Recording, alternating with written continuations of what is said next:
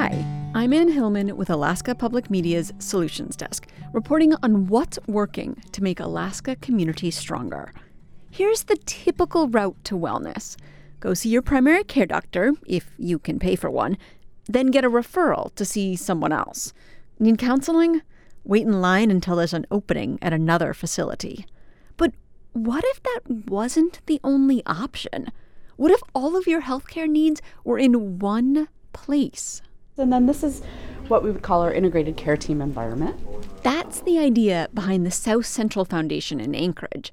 Behavioral health clinical director Melissa Merrick walks past typical exam rooms with stethoscopes, medical instruments, and comfortable chairs into a long office with no walls where people face each other directly. Doctors sit next to dietitians, schedulers, and behavioral health consultants, or BHCs. Unlike traditional medical practices, where a person's doctor may not even know if they're seeing a counselor, at South Central Foundation, a wellness team is sharing space and information. Just by virtue of plopping people next to each other, it facilitates that open communication. So if I'm a BHC and I hear a team on the phone with somebody that I just talked to yesterday, I can kind of insert myself into their conversation and kind of say, Hey, I hear you were just talking to Jane. I just wanted to make sure that you knew I talked to her yesterday and X, Y, and Z is happening. South Central Foundation is a nonprofit that provides healthcare to about 65,000 Alaska Natives and American Indians in South Central Alaska. The people who receive care there don't just visit with the doctor, they also meet with the behavioral health consultant. And if they need other help, like case managers, dietitians, or midwives, they meet with them too. Donna Galbraith is the Senior Medical Director of Quality Assurance, and she also sees patients. She says she used to work in a system where integrated care didn't happen and people didn't want to be associated with behavioral health. You know, a lot of people say, you know, well, you just think it's in my head and then they don't want to go. You know, or, or if they're going over to see the behavioral health, they don't want people to see them go over there. So that doesn't, you know, it doesn't make sense. Now people see behavioral health as a normal part of overall health. South Central's unique medical system has attracted worldwide attention. Twice it's won the Malcolm Baldrige National Quality Award, a prestigious award that analyzes how efficiently and successfully an organization performs. Since developing the model in 1998, emergency room visits are down. According to their internal surveys, the vast majority of users say they're satisfied. Galbraith says that's because the system was designed by the users, who they call customer owners because it was Alaska Native people taking over the health care for Alaska Native people, they did what was culturally appropriate and asked our customer owners, you know, what do you want?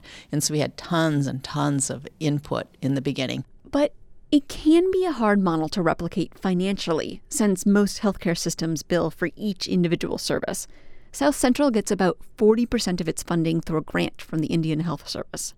Galbraith says it's also difficult for some medical providers to change their mindset and see how all the different parts of the healthcare system need to work together on the same level. If I had to sum up the Nuka system of care, South Central Foundation's care, with one word, it would be relationship, because we're really big on that. Uh, we do lots of things um, around that. We have our orientation with everybody together. You know, the, the physician is sitting there with um, admin support who just graduated from high school, and they're oriented together. Marge Parker is a big fan of the South Central Foundation. She doesn't just see a primary care team, she also attends traditional talking circles with other women and goes to the gym that's on campus. It was during a weight loss and diabetes class that she realized she would benefit from seeing a counselor, so she uses that service too. I have the most wonderful counselor. She's helping me with legal matters, she's helping me with end of life issues. Parker says through all of the different resources at the nonprofit, she's learned about the importance of exercise and ways to deal with her excessive clutter. She says it's helping her plan ahead. I'm 81 years old, and I thank God for every day that I have lived on this earth. But now it is time to be thinking of important things I need to think about and do. So when I die, when I leave this earth, my sons won't have to deal with a lot of issues.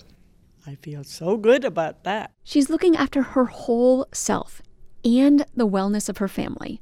like the Nuka system is designed to do. Want to hear other solutions from around Alaska? Subscribe to the Solutions Desk podcast wherever podcasts are found, or read more stories at alaskapublic.org/solutions. I'm Anne Hillman with the Solutions Desk.